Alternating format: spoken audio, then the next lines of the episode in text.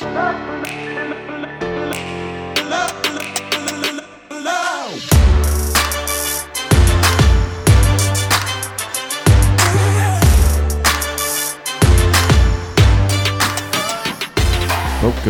to another episode of Hitting Pay Dirt by Impact Sports. This is episode number 51, and I'm Alex Beaudry. Good morning to all of you. Um, this podcast is sponsored by Rain today. They're not actually a sponsor, as in they don't pay me any money, uh, but I am running on straight caffeine this morning, so uh, thanks to them for getting the day started. It's 5:53 a.m getting this out on time.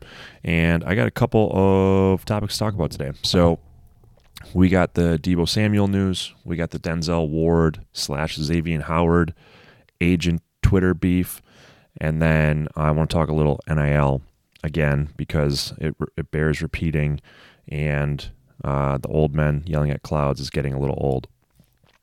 So, first, um, let's start with um, the Deebo Samuel news. So this is all. I was talking to Klemecki the other day, and I sent him the the GIF of Ron Burgundy saying, "Wow, this escalated quickly." So this went from no news to hey, Deebo changes Instagram to he's requested a trade. It seems to have happened all very quickly. And apparently the the beef there is not that it's money, because uh, apparently the 49ers are, are, have offered him a long term deal. Uh, turns out wide receivers don't like playing running back. So he wants out and he's had enough and he wants to move on. So I want to talk about this not in the context of where he may end up. Um, I do believe that if he's going to get traded, it will be in the next seven days. Uh, the draft is exactly one week from today if a team wants to move on from a player for draft picks, you want those draft picks to be in this year's draft. It's it's kind of like inflation when it comes to draft picks. Draft picks in the current year are worth more than draft picks in the future years. Um, if you trade Deebo Samuel for a 2023 first round pick, it doesn't really help you for a whole year. You're just kind of sitting there with nothing to show for it. So if he does get moved, I do believe it'll happen very quickly. Um, so we'll see on that front. I want to talk about this more in the context of player empowerment and the right of superstars to move on when they deem they want to move on.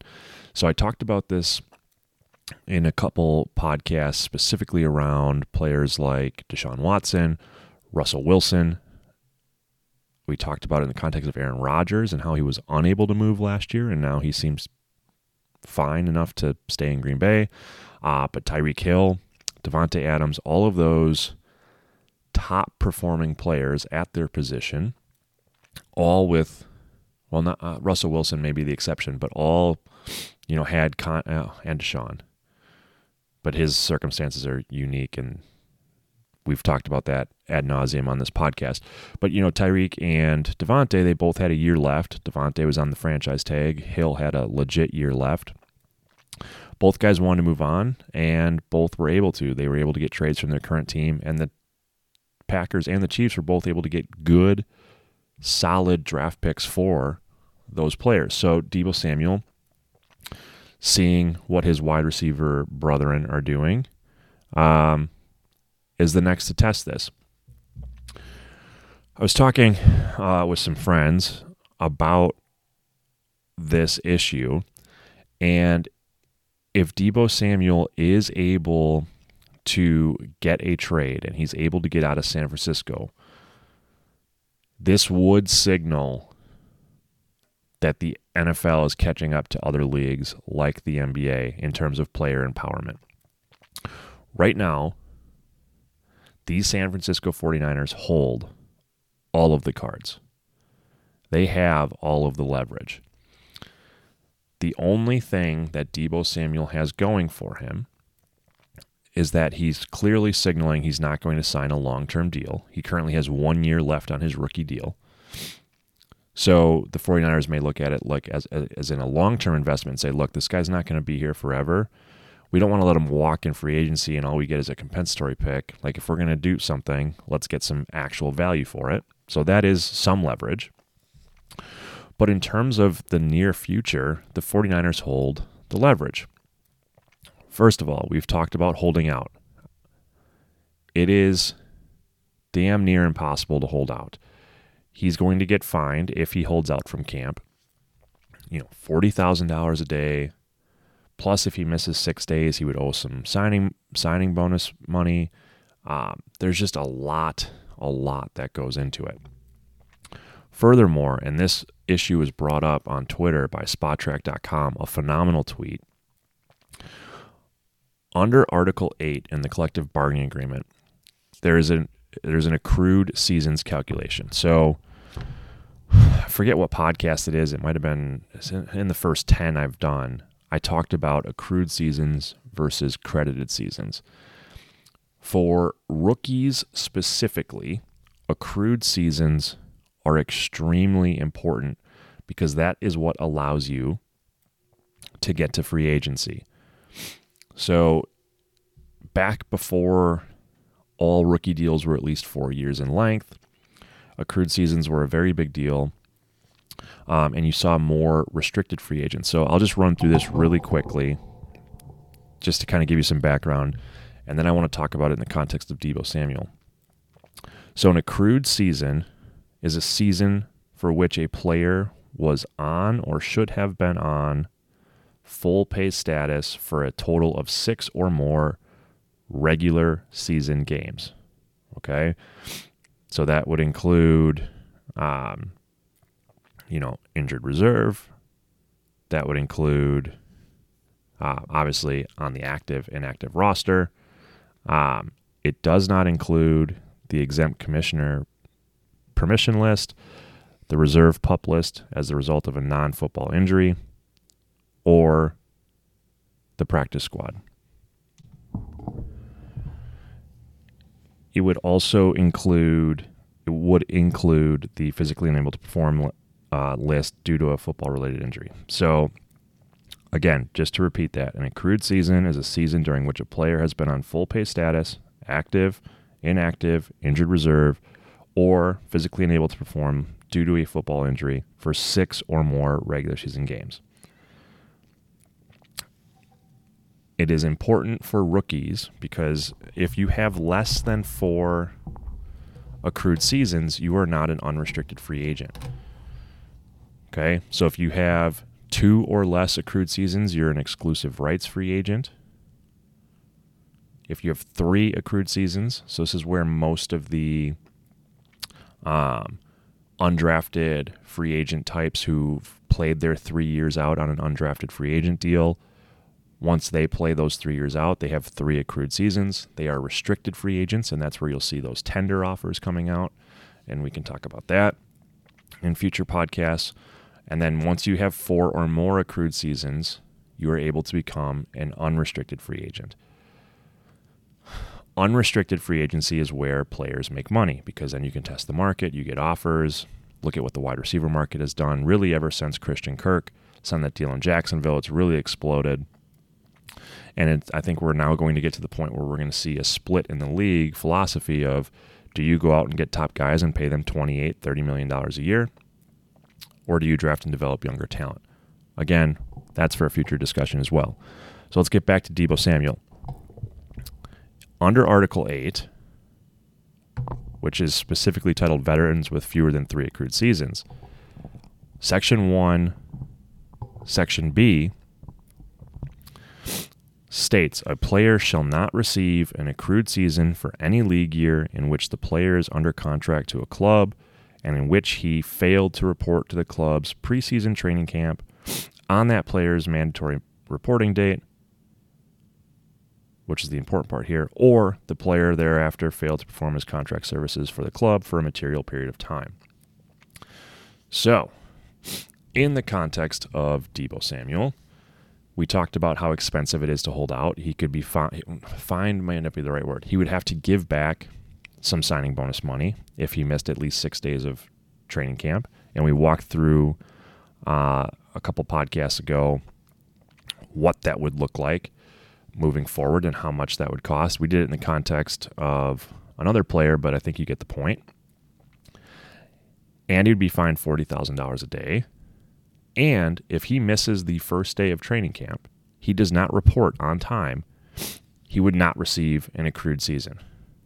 Meaning, he would be a, res- a restricted free agent. So if he's truly looking for 25 to 30 million dollars per year, that number would plummet to three, four million dollars, whatever his restricted free agency price tag would be, and he would be stuck with the 49ers for another year.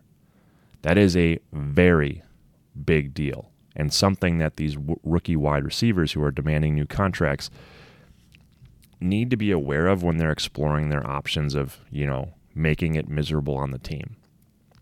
Now, again, do I think we'll get to the point where he won't report to camp? No, I do not. And if him and his agent are planning accordingly, if the 49ers are going to stick their feet in the ground and say, look, we're not trading Deebo Samuel, our offense revolves around him. We want him here. He needs to show up. I think Deebo and his agent would be smart to show up to camp on time. And you'll start to see the, oh, my hamstring hurts. I'm not going to participate. You know, the hold in versus the hold out. Because if he does decide not to show up to camp, losing an accrued season for a player like Deebo Samuel would be extremely detrimental. So, the 49ers hold the leverage there. They also hold the leverage in the fact that if they really want him, they can franchise tag him and he'd be stuck there for not only this year, but next year as well. From a team building standpoint and a morality standpoint, do you really want a guy who really doesn't want to be there? Like that can't be good for the locker room. At the same time, is it good for the locker room that he already wants out? I mean, you have your star player on offense no longer wants to be on that team for whether it's because he was used inappropriately or he feels he was used inappropriately or whatnot. Um, not a great situation to be if you are in the 49ers locker room. I don't know if there's any good choices. Um, but we'll see. So this comes down to this is a true test of are we getting to a player empowerment era in the NFL? I think five years ago, this never would have happened. Now I think we're watching superstars move when they want to be moved. And Deebo Samuel is the latest to try it. He's the first one on a rookie deal to try it, to my knowledge. And if he's able to do it, you can guarantee A.J. Brown and Terry McLaurin are watching very carefully, as are the Tennessee Titans and the Washington Commanders, because if you want to, if a guy wants out and he's able to get out and they're able to find willing trading partners, um, this this is going to be a very good thing for the players and a very big headache for the teams. So you know, again, just to kind of wrap a bow on this, Deebo Samuel has leverage in the fact that he can be a giant pain, and the 49ers, knowing they're not going to sign him long term, maybe looking just to get whatever they can out of him, similar to what the Packers did with Davante, similar to what the Chiefs did with Tyreek Hill. On the flip side, if this gets ugly, Deebo needs to understand that he has very little leverage when it comes to the collective bargaining agreement. Holding out is not only expensive, it would cost him an accrued season, which would cost him tens of millions of dollars. So, if this drags out long term, him and his team need to prepare and have a strategy on how they're going to report to camp how they're going to handle it once the season gets going, um, because holding out would have it, it would be it would be extremely detrimental, and it would it would hurt his ability to find a new team. So if the 49ers are going to be stubborn here, he needs to be prepared to pay to play.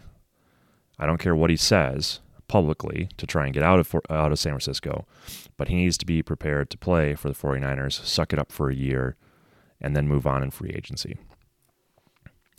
Okay. And again, if he's going to get moved, it's going to happen, in my opinion, in the next seven days because the 49ers are going to want draft picks this year. And it sounds like there's a handful of teams that are interested. So they may be able to get that compensation immediately. All right. We got a good old fashioned agent source Twitter beef. And I'm talking about the Denzel Ward versus the Xavien Howard contracts. So David Cantor, who is Xavien Howard's agent, claims that Xavien Howard is the highest paid corner.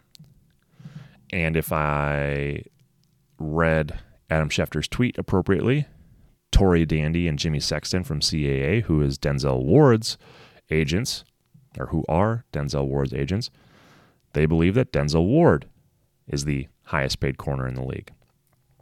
So who's right? Because we got a good old fashioned source off. No, my guy's the highest paid. No, you, no, my guy's the highest paid. And who's right? Well, I'll talk about it in the context of which contract I would rather have. Um, but both, I think it, it's kind of funny. Agents like this type of stuff because if you're David Cantor, you can say, "Look, you're you know you're recruiting the you're, you're recruiting Sauce Gardner in this year's draft, and I'm making this up. I don't know who Sauce decided to pick as an agent, but I'm making this up. You can go to the top corner in the draft, Derek Stingley, say, look, I represent Xavien Howard. He's the highest paid corner. I negotiated that contract. That is a powerful recruiting message. Same for the agents over at CAA who've just negotiated Denzel Ward's contract. They can say, look, you know, um, we negotiated this deal. This is why you should sign with us. Blah, blah, blah. Right? Makes sense. So, and if you go on their websites, they'll brag about that. We negotiated the largest cornerback deal in NFL history. And you get to leave that up for about six months until the next guy comes up. So it's kind of you know pointless to bicker about it, but I understand it. Uh, it's a recruiting pitch. So who's right and which contract would I rather have? Xavien Howard's is a little bit more complicated. So he signed a contract extension in 2019. It was a five year, $75 million deal with an average salary of $15 million per year.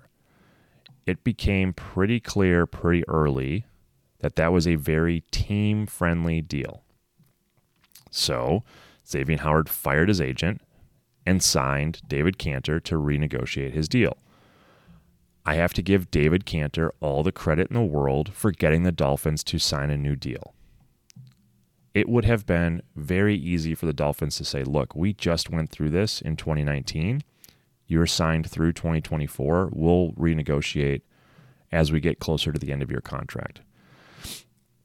Instead, uh, the Dolphins came to the table and they upped his numbers. So his new deal is five years, $90 million with an average salary of 18 million. Now, David Cantor's point is look, there's $25 million worth of new money here. I got him an additional $17 million in signing bonus. And we were able to up his deal. And the number he keeps throwing around is an average annual value of $25 million. I have to be honest, I don't know where he's getting that money from. I'm looking at both Spotrac.com and Over the Cap. They both seem to agree that the old contract was kind of ripped up and the new contract is taking that place. So the new contract does seem to be five for 90 as opposed to five for 75. So take it for what it is. Um, you know, there may be some specifics. Again, all of these, whether it's Spotrac, Over the Cap, they're doing their best from sources to figure out the terms of this deal without actually going on to the NFLPA's website, which would be a big no-no from my standpoint because that that information is confidential. So I'm going off of what's on Spotrac and what's on Over the Cap. Um, it appears that this is more five for ninety. A couple of interesting notes on Xavien Howard's contract from the agent's perspective, and then we'll get to Denzel Ward and which contract I'd rather have. As an agent, so let's assume I'm Xavien Howard's agent and I signed that five year, $75 million deal through 2024. As an agent, I am entitled to that compensation, whether or not Xavien Howard fires me. Okay, so let's assume I'm getting paid 1% of Xavien's salary, 75 mil. That means I'm getting $750,000 in commissions over the lifetime of that salary. so I am owed that money. Now Xavien Howard fires me. Says, You didn't do a good enough job. I'm worth more than this. I want a new agent. Okay. I am still owed that 750 grand. So in steps David Cantor. In order for David Cantor, the new agent, to get paid, he must renegotiate that deal. And if the if the total money would have been less, there is a very kind of complicated calculation onto which agent gets which money. Know that as the old agent, I would still get some of that compensation. It's kind of like on a proration basis. Maybe a, a different discussion.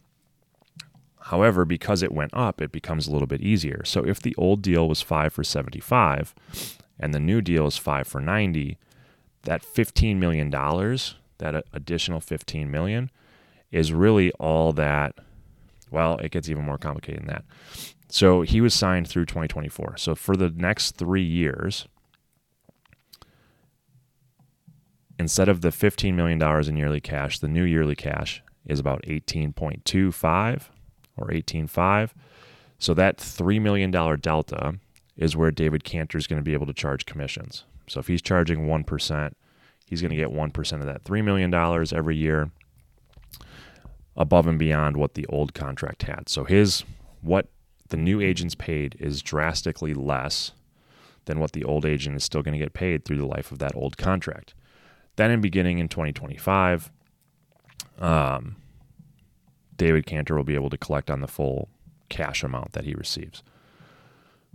So, just kind of an interesting note there for everybody to understand. I talk to players about this all the time. Once you are with an agent and they negotiate a deal on your behalf, you're tied to that agent. Now, good on David Cantor for getting the Dolphins to the table and doing a new deal. Not only does it get him paid, um, but it shows other players, look what I can do. And that is a fantastic recruiting tool. So I think he probably took this on for more reasons than just money. Um, but that's a little bit of a behind the scenes look into how agents are paid and what happens when a player switches agents. All right, let's look at the Denzel Ward deal. He signed a five year, $100 million, $500,000 deal. And that $500,000 deal is where the quote unquote highest paid corner talk is coming from because uh, Jalen Ramsey had a five for 100 deal. So that extra $500,000, according to his agents, makes him the highest paid. Uh, makes him the highest paid corner. He had a $20 million signing bonus, $44.5 million guaranteed at signing, with some roster bonuses and other things. 71.25 million is total guaranteed.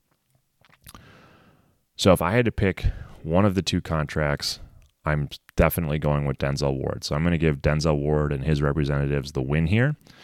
Again, not to take away what David Cantor was able to do with Xavien Howard because phenomenal to get the Dolphins back at the table, and he did right by his client. But looking at $71.25 million total guarantees, uh, that's what I'm taking. That's huge. That's great. That's 71% of the total contract is being fully guaranteed or guaranteed. That's fantastic. So some contract notes, $44.5 million are guaranteed at signing. Um, that includes signing bonus of 20 million, his 2022 salary, a 2023 salary, and a 2023 option bonus, plus $1 million of his 2024 salary. So kind of locking in money for the next three years. The remaining 14.3 of 2024 salary guarantees on the third league day of 2023. I like those contracts because if if the Browns decide to try and move on, they have to cut him early, which gives him the ability to go find a new team as quick as possible. So if you're going to do a option bonus or a roster bonus, doing it as early in the league year as possible is best for the player. So I like, I, I love that. Um, 12 and a half million of his 2025 salary fully guarantees on the third league day of 2024. And then his option bonus is 2023 option bonus is 18.4 million fully guaranteed. And then he's got some roster bonuses in 26 and 27 and a per game active bonus of $35,000. Love this contract. His team did a great job. He's going to be in Cleveland for at least the next four seasons. Um, and he's going to get cash over those next four seasons, you know, 21 million, 23 million, 16 million, and then 14 million. So, you know, he did. I, I, I love this deal. If I had to pick one, I'm going to go with this deal again. So I'm declaring CAA, Tory Dandy, and Jimmy Sexton the winners in this little online Twitter beef. And really, I haven't even see, seen them jump into the fray. It's just David Cantor uh, yelling, "No, my guy's the highest paid guy on Twitter." Um, but again, Xavien Howard got a good deal too, so everybody's a winner here. Everybody gets a trophy, but I think Denzel Ward's contract's a little stronger. Um, I like the way they they built it out. It's team friendly from a cap standpoint. Um, at least over the next two years. Obviously, in 2024, that number jumps up quite a bit. As we get to his age 29 season in 2026, his cap number is going to be 27.6 million. That would be concerning from an agent standpoint, but that's five years from now, and we'll figure it out then. You can always con- convert, kick the can down the road. But if he's going to get cut, it would probably be then because that is a big cap hit for a corner.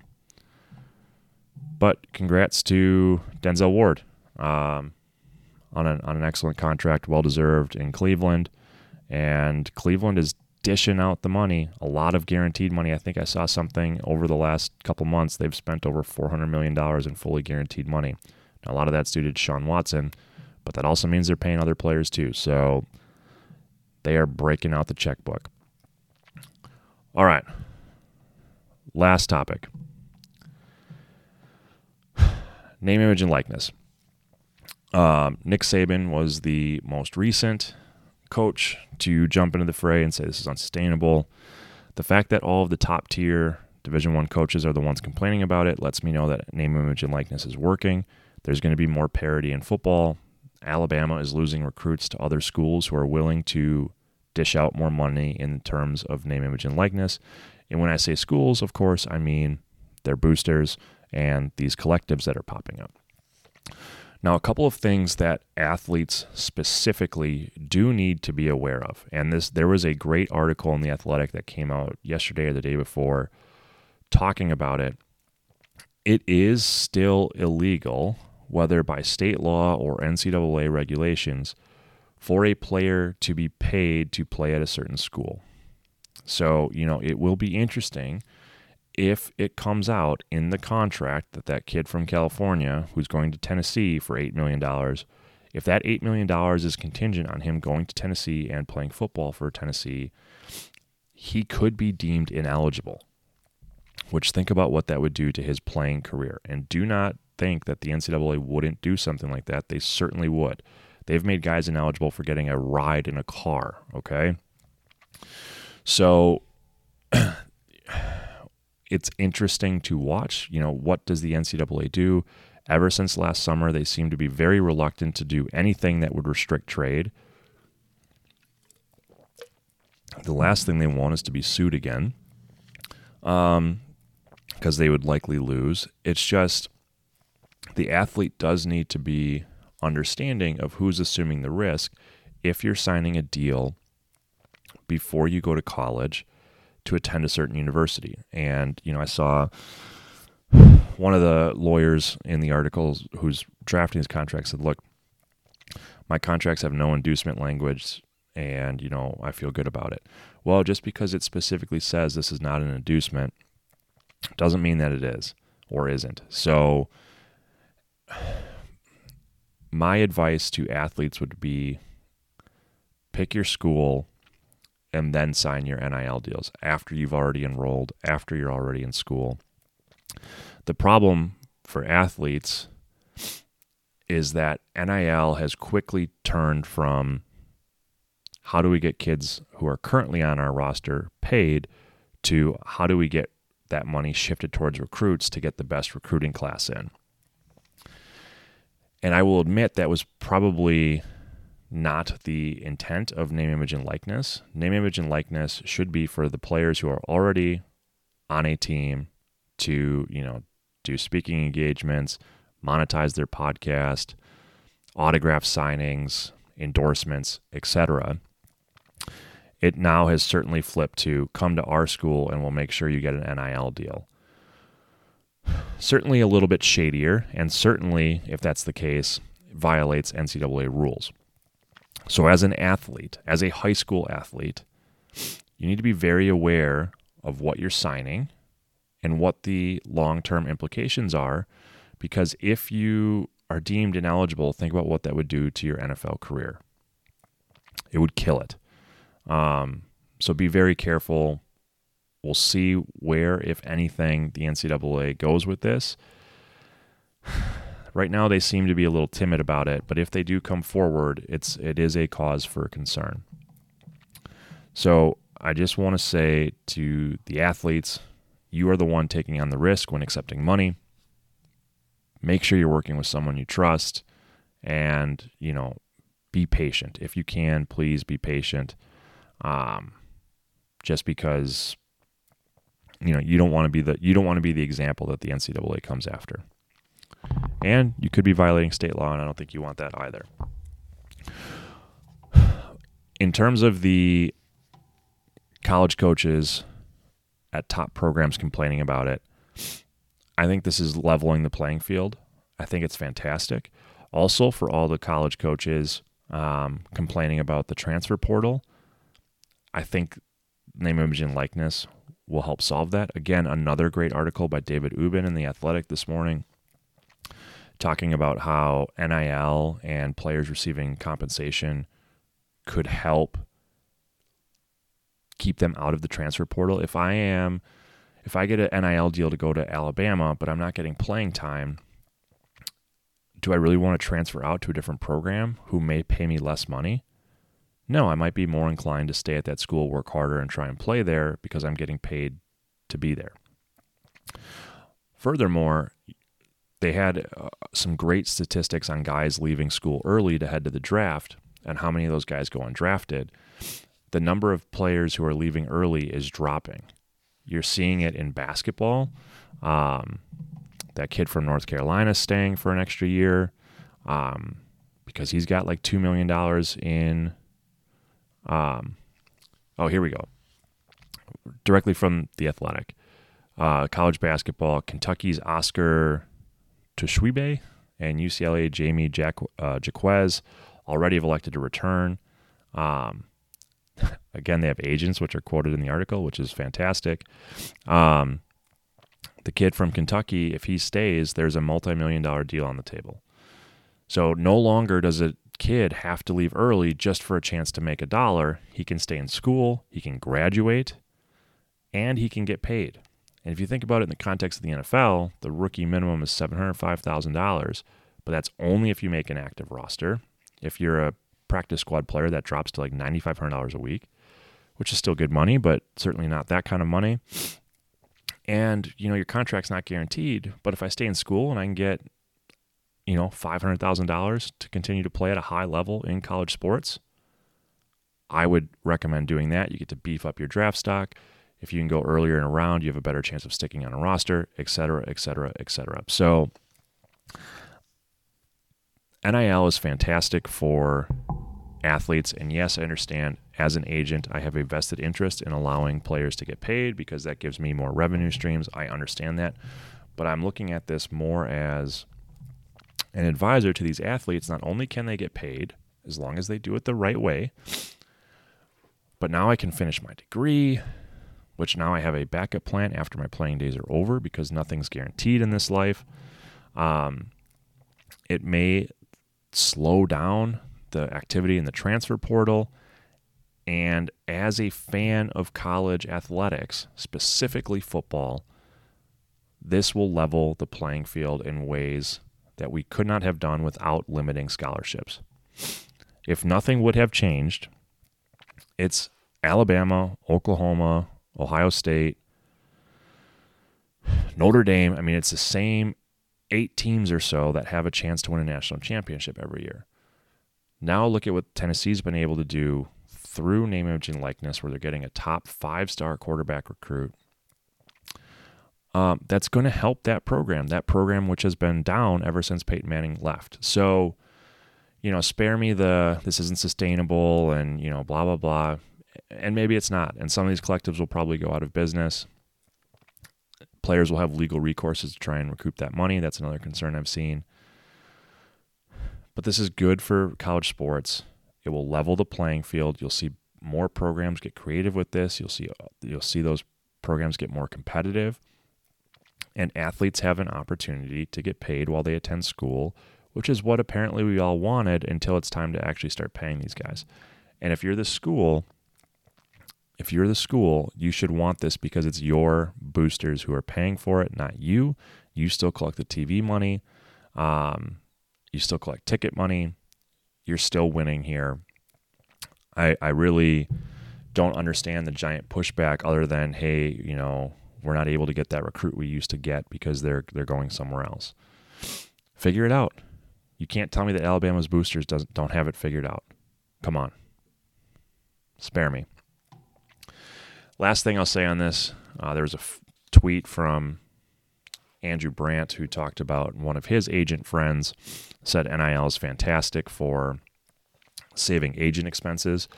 I don't think it's a surprise to anybody listening that agents have been paying players for years.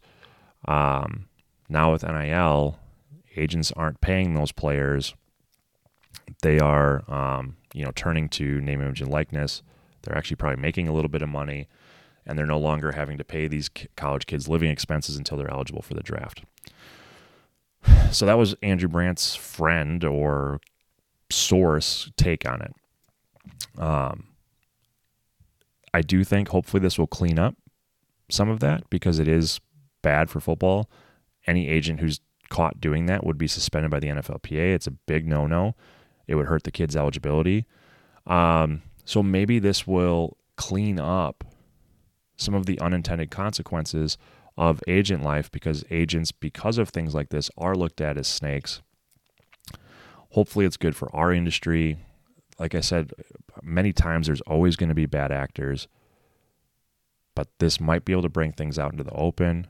Hopefully, it becomes more of a meritocracy where the cream rises to the top and everybody can be happy. It's out in the open, it's not shady, there's no more duffel bag sh- exchanging hands.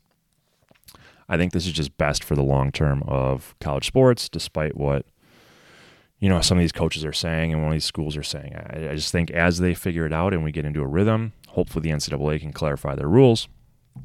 Hopefully, agents' activities are monitored so that kids are protected, and then we can move on and everybody's happy. But for the next for the next handful of months, years, it's kind of the Wild West, and we're gonna have to figure it out. So those are just some thoughts on name, image, and likeness. I hope you all enjoyed the episode. Um, and hopefully we'll have Mike back this weekend and we can get back into that rhythm. And follow me on the socials, Twitter, Instagram, all that good stuff. And we'll talk to y'all this weekend. Later.